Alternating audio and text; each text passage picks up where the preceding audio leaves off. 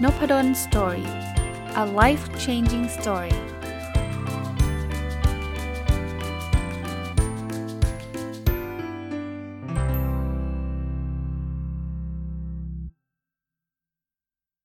วัสดีครับ ยินดีต้อนรับเข้าสู่นพดลสตอรี่พอดแคสต์นะครับ วันนี้เอาหนังสือที่จริง ๆ อ่านจบมาน่าจะหลายเดือนแล้วล่ะนะครับ แต่ว่ามันอยู่ในคิว ตอนนี้ไม่ใช่มีแค่คิวอ่านนะ ตอนนี้มีคิวพอดแคสต์นะหนังสือประมาณ 20 กว่าเล่มอะนะครับที่อ่านจบรีวิวไม่ทันอ่านนะตอนนี้ คือชอบอ่านหนังสือนะครับ แต่ว่าเห็นอันนั้นก็ดีอันนี้ก็ดีก็มาอ่านนะหนังสือส่วนใหญ่ก็มีอยู่ 2 ทางนะที่ผมได้มาคือหนังสือที่ ผมซื้อมาเองกับหนังสือที่ทางสำนักพิมพ์ ตอนนี้มีสำนักพิมพ์ส่งหนังสือมาให้เยอะเลยนะครับ ก็ผมก็ใช้วิธีการคัดเลือกแบบนี้นะว่าสำหรับหนังสือที่จะมาอ่านพอดแคสต์นะผมไม่ได้เอาหนังสือทุกเล่มที่อ่านจบมาพอดแคสต์เพราะว่าบางเล่มเนี่ยผมคิดว่าเอออาจจะเป็นความสนใจส่วนตัวผมหรือว่าอาจจะไม่ได้มีประโยชน์กับคนฟังมากนักนะครับ แต่บางเล่มมาคิดว่าเออถ้าเกิดฟังแล้วเขามีประโยชน์เนี่ยก็น่าจะเอามารีวิวนะครับ แล้วหนังสือที่สำนักพิมพ์ส่งมานี่นี่ออกตัวไว้ก่อนนะครับ ก็ไม่ได้อ่านทุกเล่มนะครับ เพราะว่าท่านส่งมาเยอะจริง ๆ ก็ก็ต้องต้องแต่แต่ผมบอกไว้ทุกที่แล้วแหละว่าต้องขออภัยนะครับ ถ้าท่าน expect ว่าเอ้ยส่งมาแล้วอาจารย์ต้องรีวิวให้อะไรเงี้ยต้องต้องไม่สามารถทำแบบนั้นได้ เพราะบางเรื่องก็อยู่นอกนอกเหนือ ความเชี่ยวชาญและความสนใจของผมด้วยนะครับ ก็ก็เลยไม่ได้อ่านทุกเล่ม แต่ว่าถ้าไม่ได้อ่านก็ก็บางทีก็ไปเนี่ยเอาหนังสือไปทำบุญไปอะไรเงี้ยก็มีอยู่บ้างนะครับอ่า วันนี้หนังสือที่จะเลือกมาคือหนังสือชื่อ How to ซึมเศร้า คู่มือคนเศร้าฉบับอ่านสนุกที่สุด แปลมาจากชื่อ The Hilarious World of Depression คนเขียนคือคุณจอห์นโมนะครับ แล้วก็คนแปลคือคุณสิริธรสีมาวัฒนาจำไม่ได้ว่า มาทางไหนนะครับ เพราะว่ามันอ่านจบนานแล้วนะครับ ก็แล้วได้ได้มาก็น่าจะนานจากนั้นนะครับ แต่วันนี้หยิบมาก็เพราะว่ามันก็มีข่าวอยู่ให้ให้เราเห็นอยู่เรื่อยๆนะเรื่องคนที่เหมือนกับซึมเศร้ารู้สึกแย่รู้สึกอะไรอย่างเงี้ยนะครับ ส่วนตัวก็เลยคิดว่าเออหนังสือมันอ่านแล้วมันก็มีประโยชน์มันก็มีข้อแนะนำมันก็มีข้อคิดอะไรหลาย ๆ ข้อเนี่ยก็เลยอยากจะเอามาเล่าให้ฟังคราวนี้คนฟังเนี่ยไม่จำเป็นต้องเป็นซึมเศร้าถึงฟังนะผมว่า เราอาจจะเป็นอย่างอาจารย์อย่างเงี้ยเราเจอลูกศิษย์ที่ซึมเศร้าเนี่ยเราจะได้เข้าใจเขาด้วยนะหรือว่าบางคนอาจจะมีญาติหรือมีพี่น้อง หรือมีใครต่อใคร หรือมีเพื่อนเนี่ยมีเพื่อนที่เรารู้จักเนี่ยเราจะได้เข้าใจเขาด้วยว่าอาการเขามันประมาณนี้เนาะแต่ทั้งหมดทั้งปวงเนี่ยข้อแนะนำคือไปหาผู้เชี่ยวชาญครับไปหาคุณหมอครับ คือไม่ใช่ว่าจะต้องไปกินยาอย่างเดียวนะครับบางทีมันวิธีคิดวิธีอะไรมีมันเขาเรียกว่าการบำบัดทางจิต คือไม่ได้เป็นโรคจิตอะไรนะซึมเศร้าเป็นโรคเป็นเป็นเรื่องธรรมดามันเหมือนความเศร้าแหละแต่ว่าถ้ามันมันมันไปรบกวนชีวิตประจำวันเราเนี่ยก็มันก็เป็นโรคไงคือคือปวดหัวแป๊บเดียวแล้วหายมันไม่เป็นโรค แต่ว่าถ้าปวดหัวเรื้อรังเนี่ยก็ควรไปหาหมอแบบเดียวกันนะฮะถ้าเศร้าแป๊บเดียวโอ้ยเซ็งเศร้าแล้วก็วันรุ่งขึ้นก็กลับมาปกติมันก็ไม่มีปัญหา แต่เกิดเศร้าเป็นเขาบอกว่านานเป็น 2 สัปดาห์อย่างเงี้ย ก็ให้ตระหนักรู้ว่า เอ๊ะ เราต้องการความช่วยเหลือละ เหมือนเราเป็นไข้อะเป็นวันเดียวแล้วหายมันก็คงไม่มีประเด็นอะไร แต่ว่ามันเป็นมา2สัปดาห์ไม่หายเนี่ย ก็ต้องไปหาหมอป่ะ โรคซึมเศร้าแบบแบบนั้นเหมือนกันนะครับ เขาบอกงี้เขาเริ่มต้นนี่จริงๆหนังสือหนาเลยนะครับ แต่ว่าผมก็เลือกมาเฉพาะไฮไลท์ก็แล้วกันนะบอกภาวะซึมเศร้าเนี่ยไม่แม้แต่จะยอมให้คุณลุกตื่นจากเตียงอาบน้ำและแปรงฟันด้วยซ้ำดังนั้นไอ้เรื่องที่จะให้รู้ทันว่าสมองของเราทำงานยังไงเนี่ยเป็นเรื่องง่ายพอๆกับขึ้นรถเมย์ไปดาวอังคารเลยครับคือจริงๆอะบางคนบอกโอ้ยไม่ไม่ไม่ลองคิดดูเลยว่าทำไมเราถึงซึมเศร้าหาสาเหตุ คือเขาบอกว่าเอาแค่ว่าลุกจากเตียงก็ไม่ก็ไม่ไหวแล้วเป็นเรื่องใหญ่เรื่องโตเลยอะ อาบน้ำแปรงฟันก็ไม่อยากทำแล้ว คุณจะมานั่งวิเคราะห์เนี่ย ถ้าเข้าเราวิเคราะห์ได้ขนาดนั้นเนี่ย มันก็คงยังไม่เป็นซึมเศร้าหรอก เออเพราะนั้นก็อย่าไปโทษเพื่อนหรือโทษคนอื่นที่แบบว่าแกจะเศร้าอะไรนักหนา แกก็ต้องนั่งคิดสิ แกใช้สมองคิดสิอะไรเงี้ยเขาเขาแค่ตื่นลุกขึ้นจากเตียงเขายังไม่ไหวเลยครับ มันเหมือนกับคนผมผมเปรียบเทียบแบบนี้ก็แล้วกันนะ เหมือนคนเป็นไข้อะแล้วบอกว่าทำไมแกจะต้องแบบตัวร้อนวะทำไมแกจะต้องเป็นไข้วะ ก็มันเป็นไข้อะนะครับ เขาบอกว่าโรคซึมเศร้าเนี่ยสร้างความเสียหายจากนั้นมันก็ซ่อนตัวและลบร่องรอยของมัน มันทำให้เราคิดว่านี่ไม่ใช่ความเจ็บป่วย เราแค่เป็นคนที่แย่และประหลาด คือพอคนเศร้าบางทีมันเป็นวงจรนะซึมเศร้าแล้วรู้สึกว่าเราอ่อนแอว่าแล้วมันแย่ว่าแล้วมันไม่เหมือนคนอื่นเนาะแล้วคนอื่นๆ หลายคนก็จัดเราแบบนั้น เราก็เลยเลยรู้สึกอยู่ในวังวนของความซึมเศร้าอีกว่าทำไมฉันฉันถึงต้องรู้สึกแบบนี้นะครับ อันนี้ก็ก็เลยกลายเป็นปัญหา จะเรียกว่าปัญหาของคนที่เป็นซึมเศร้าด้วย แล้วก็มันถ้ามันแผ่กระจายไปเรื่อยๆเนี่ยมันก็จะเป็นปัญหาของสังคมนะซึ่งอันนี้ก็ต้องต้องฝากไว้ อีกข้อคิดหนึ่งนะครับเขาบอกว่าคนปกติที่ไม่เคยรับมือกับโรคซึมเศร้านั้น มองเห็นคุณค่าในตัวเองโดยอัตโนมัติ เพียงแค่เป็นใครสักคนบนโลกนี้ พวกเขาก็คิดว่าตัวเองมีค่าพอที่จะเป็นทที่ยอมรับนับถือ เป็นที่รักและอะไรดี ๆ ทั้งหลาย แต่เมื่อคุณต้อง ยันกับโรคซึมเศร้า คุณกลับไม่รู้สึกถึงตัวตนของตัวเอง คุณจึงลนลานควานหาใครสักคนในโลกที่จะทำให้คุณรู้สึกถึงตัวตนของตนเองได้ คืออันนี้คือความแตกต่างระหว่างคนที่เป็นซึมเศร้ากับไม่เป็น ผมพูดแบบนี้คือผมไม่ได้เป็น เพราะนั้นเนี่ยบางคนบอกอาจารย์ไม่รู้หรอกใช่ ผมไม่รู้แต่ว่าจากหนังสือที่เขาเขียนเนี่ยเขาบอกแบบนี้เขาบอกว่าคือคนปกติเนี่ยเราจะรู้สึกว่าเรามีค่า ตัวเรามีค่าเราเราอยู่ในโลกนี้เราทำประโยชน์อะไรได้เยอะแยะ เราเป็นที่รักของคุณพ่อคุณแม่ที่รักของสามีภรรยาที่รักของลูกๆเราเนี่ยเราเราจะไม่ไม่เข้าใจคนที่เป็นซึมเศร้าที่เขารู้สึกว่าเขาเขาไม่มีตัวตนเนี่ย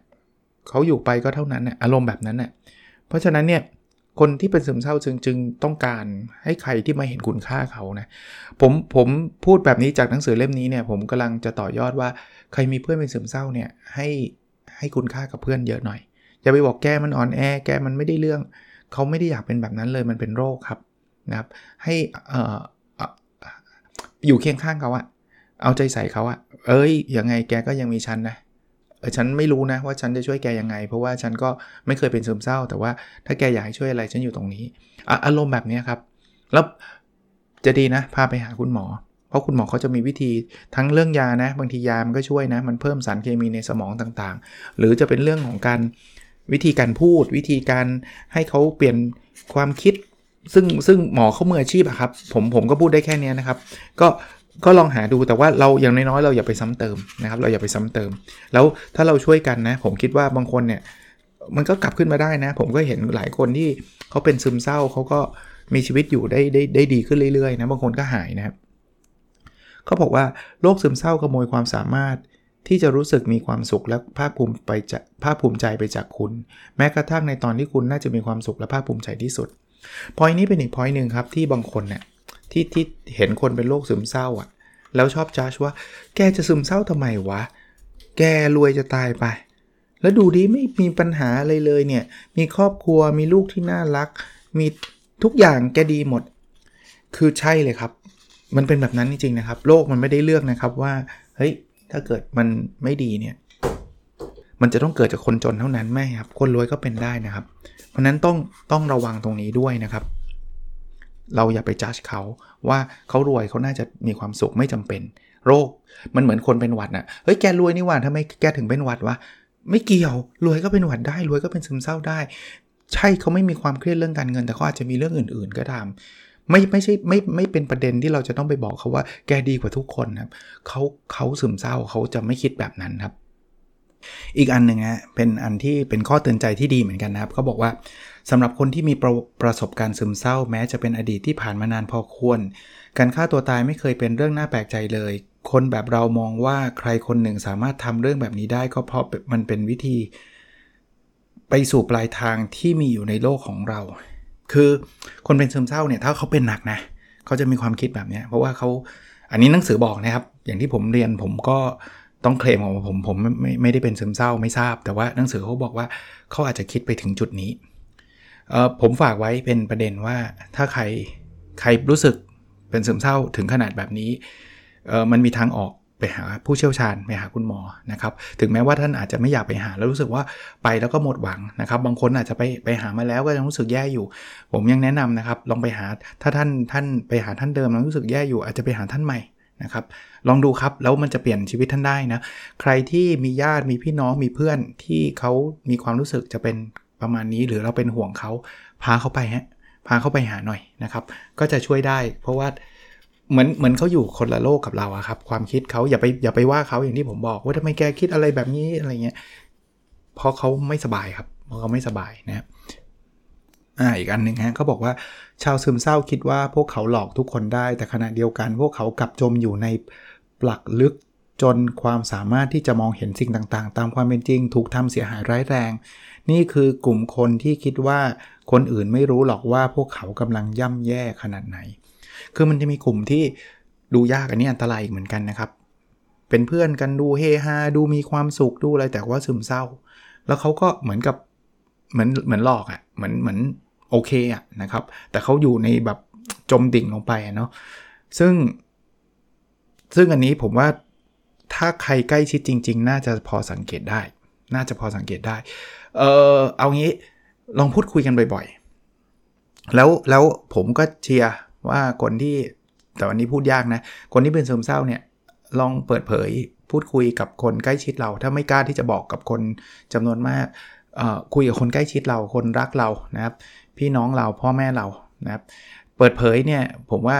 คนรอบตัวเราเขาจะได้เข้าใจเรามากขึ้น แล้วก็เขาก็จะได้คอยดูแลเรามากขึ้น มันอาจจะมีบางช่วงบางจุดที่เราเริ่มจะดูแลตัวเองไม่ได้อะเพราะว่าความซึมเศร้ามันกัดกินอย่างเงี้ยก็จะมีคนมาคอยคอยดูแลเราด้วย อันนี้อันนี้อันนี้ อาจจะเป็นคือมันต้องช่วยๆกันนะครับนะก็ก็ที่อ่านหนังสือเล่มนี้เรามาแชร์เพราะว่าผมก็คิดว่ามันมันอาจจะเป็นอีกหนึ่งตอนที่เอ่อหลาย ๆ คนเนี่ยอาจจะฟังแล้วก็ตระหนักรู้หรือว่าเริ่มคิดที่จะคอยคอยเอาใจใส่คนรอบกาย ซึ่งเราก็ต้องรักเขาแน่นอนถูกไหมเพราะฉะนั้นนี่ก็ก็น่าจะเป็นประโยชน์นะครับ เรื่องปัญหาในครอบครัวก็อาจจะเป็นหนึ่งสาเหตุนะเขาบอกว่าต่อให้สุดท้ายเราอยากจะลุกมาเผชิญหน้ากับปัญหาที่อยู่ในครอบครัวมานาน เราก็ไม่รู้เลยว่าต้องทำอย่างไร คือ หลายหลายครั้งนะผมอ่านหนังสือนะเขาก็จะพูดว่ามันก็มีปัญหาคุณพ่อแยกกับคุณแม่บ้างนู่นนี่นั่น แต่พูดแบบนี้ไม่ได้แปลว่า ครอบครัวที่แตกแยกลูกจะต้องซึมเศร้าตลอดไป หรือว่าจะต้องเป็นซึมเศร้า แต่ว่ามันเป็นตัวกระตุ้นได้ง่ายกว่า ครอบครัวที่อบอุ่น แน่นอนนะครับก็ก็ไม่ได้ไม่ได้เป็นร้อยเปอร์เซ็นต์หรอกก็ครอบครัวที่อบอุ่น บางทีเอ่อก็อาจจะมีโอกาสที่เป็นซึมเศร้าบ้างก็มีนะบางทีมันก็เป็นสารเคมีในสมองเป็นอะไรอย่างเงี้ยนะแต่ประเด็นคือ มันจะยากกว่าเยอะครับ ถ้าเกิดครอบครัวมันแตกแยกกันเนาะแล้วบางทีเด็กๆ หรือว่าผู้ใหญ่ก็ตามที่อยู่ในครอบครัวแบบนั้นเน่ยเขาก็อยากจะลุกขึ้นมาจัดการแก้ปัญหา แต่ว่าเขาโดนเขาโดนปัญหา2 2เด้งครับ เด้งแรกคือปัญหาครอบครัวนี่ก็เป็นปัญหาหนักแล้วขนาดคนที่ไม่เป็นซึมเศร้าก็หนักแล้วนะอันนี้คือตัวเองก็โอ้โหก็ซึมเศร้าเข้าไปอีก มันยิ่งเบิ้ลเข้าเข้าไปใหญ่นะครับ ก็ก็ลำบากครับลำบาก บทเรียนที่ผมสกัดออกมาได้ก็คือ ถ้าใครจะมีครอบครัวก็พยายามนะครับพยายามเอาใจใส่ ลูกๆ เอาใจใส่คู่สามีภรรยาให้ให้ให้อบอุ่นให้มีความรักมากที่สุดเท่าที่จะเป็นไปได้แล้วกัน ใครอยู่ครอบครัวแตกแยกก็เป็นกำลังใจให้นะครับว่ามันไม่ได้การันตีว่าเฮ้ยถ้าครอบครัวแตกแยกต้องซึมเศร้าแน่นอนไม่ใช่แบบนั้นนะครับ หลายคนก็ประสบความสำเร็จมีความสุขกับครอบครัวได้ ทั้งๆทที่ครอบครัวแตกแยก หรือว่าก็ไปสร้างครอบครัวใหม่ที่ที่มีความสุขที่อบอุ่นได้เช่นเดียวกัน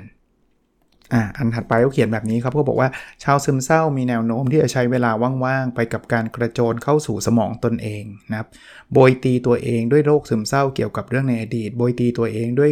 ความวิตกกังวลเกี่ยวกับอนาคต เสร็จแล้วก็โมโหตัวเองที่คิดไม่ตก คือมันเป็นโรคฮะเพราะฉะนั้นเนี่ยเขาก็จะไม่รู้ทำอะไรก็นั่งคิดละในอดีตเนี่ยฉัน ชีวิตฉันแย่ขนาดไหนที่ผ่านมามันแบบไหนเขาเรียกโบยตีตัวเองอะนะครับ แล้วก็ถ้าฉันขืนเป็นแบบนี้ในอนาคตชีวิตฉันจะต้องแย่ลงไปกว่านี้อีกมากมาย แล้วก็โอ้ยกุ้มใจจังเลยคิดไม่ตกเนาะถ้าจะแนะนำง่ายๆ ก็อย่าคิดซึ่งมันทำไม่ได้ ผมว่าคำแนะนำนั้นอาจจะช่วยช่วยคนที่เป็นซึมเศร้าไม่ได้เพราะเธออย่าคิดสิมันมันมันมันบังคับความคิดไม่ได้ครับ มันไม่สบายครับ ผมว่าคนที่จะช่วยได้ในในส่วนตัวที่เป็นเนาะส่วนตัวนะ ผมว่าไปหาผู้เชี่ยวชาญ หรืออย่างน้อยๆนะครับ ลองหาหนังสืออ่านหลาย ๆ เล่มอย่างเล่มนี้ ก็ทำให้เราเห็นข้อแนะนำต่างๆ ดีๆนะ มีหนังสือเกี่ยวกับซึมเศร้า ผมก็เห็นอยู่หลาย ๆ เล่มนะ ผมก็อาจจะมารีวิวบ้างเพราะว่าพอผมรีวิวเนี่ยอาจจะเป็นส่วนหนึ่งด้วย สำนักพิมพ์ก็เห็นผมรีวิวหนังสือประมาณนี้เรื่องนี้เขาก็จะส่งมาเวลามันมีเรื่องใหม่ ๆ เข้ามา แล้วผมเห็นว่าเป็นประโยชน์ ผมก็ได้อ่านอีกนะครับหนังสือช่วยได้เหมือนกัน บางทีเนี่ยมันจะรู้สึกว่าอ๋อเราไม่ได้เป็นคนเดียวในโลกนี่หว่า มันมีคนเป็นแบบเราแล้วก็หายได้ด้วยเนาะเขาก็เขาก็กลับมาเป็นใช้ชีวิตตามปกติได้นะครับ แต่ถ้าเกิดใครไม่ถนัดอ่านหนังสือก็อย่างที่บอกไปหาคุณหมอ ส่วนคนที่มีคนข้างๆ ดูท่าทางจะเป็นซึมเศร้าก็ ช่วยเหลือเขาหน่อยนะครับอยู่เป็นเพื่อนเพื่ออยู่เป็นเพื่อนเขา อย่าไปตำหนิเขา อย่าไปทำไมแกเลิกคิดได้แล้ว มันเลิกไม่ได้นะครับ เหมือนเหมือนคนที่เศร้าอะจะบอกว่าเลิกเศร้าสิมันมันมันไม่ได้ทำได้ง่าย ๆ อย่างนั้นนะ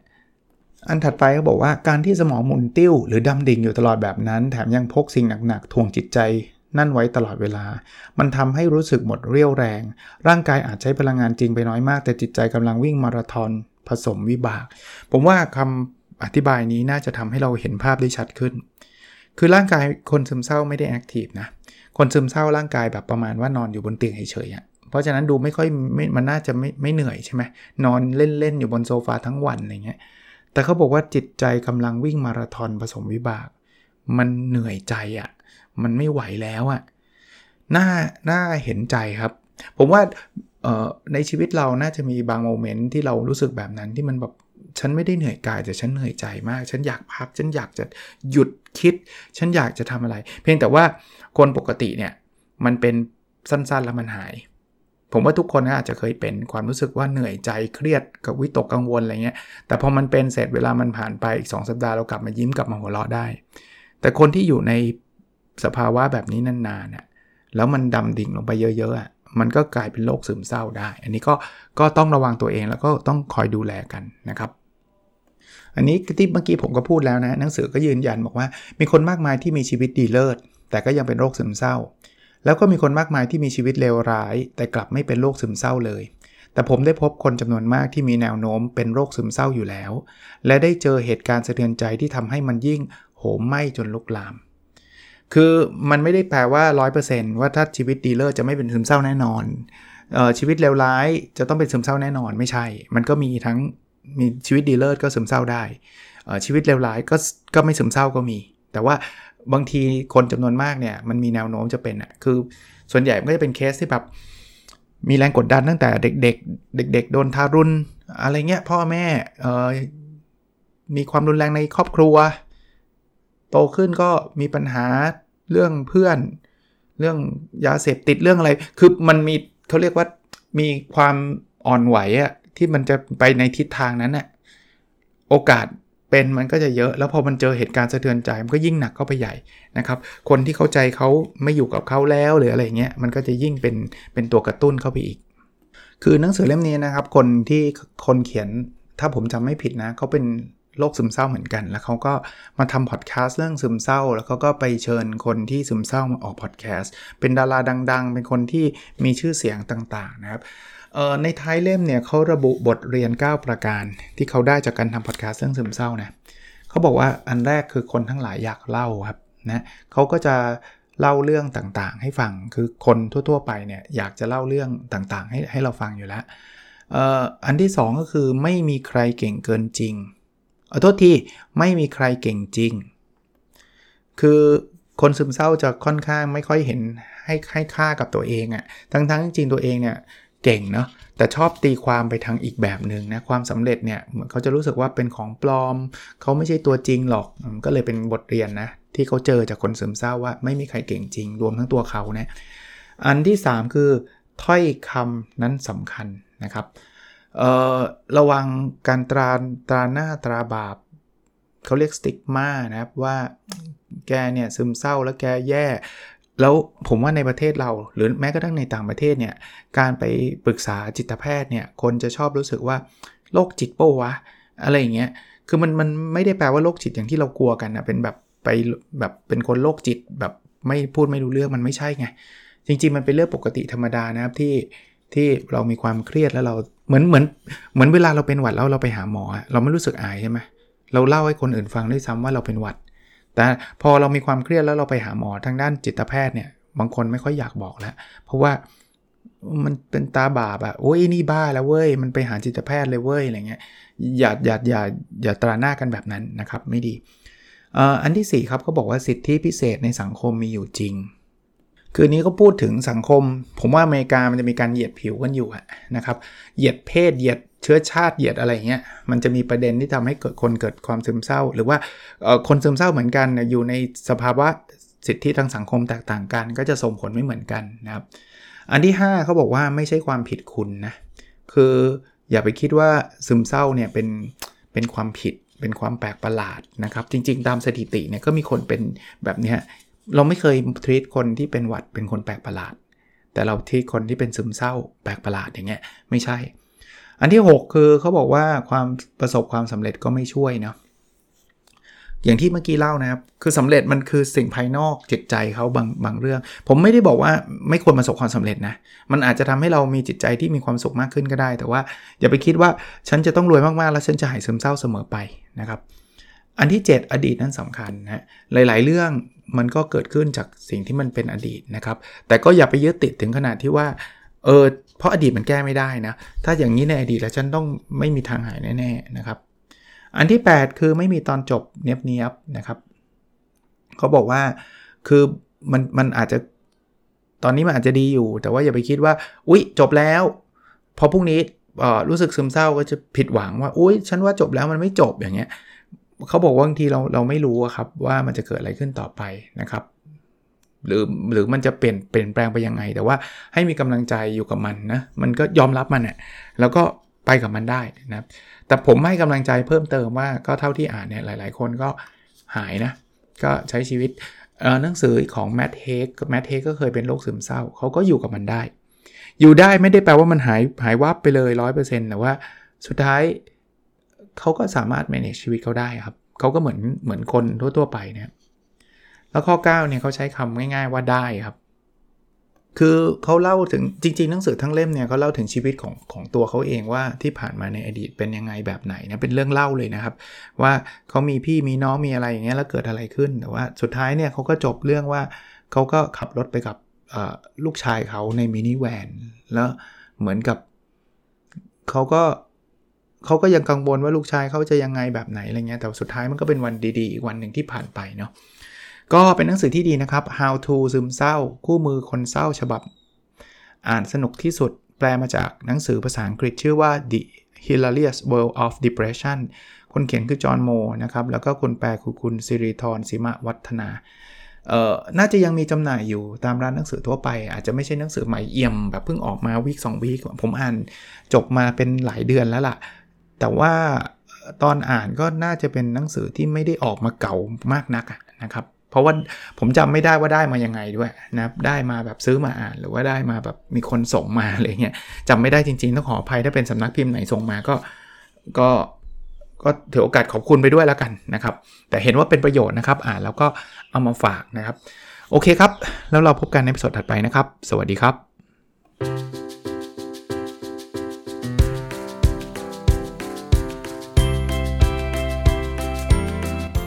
n o p a d o n Story a life changing story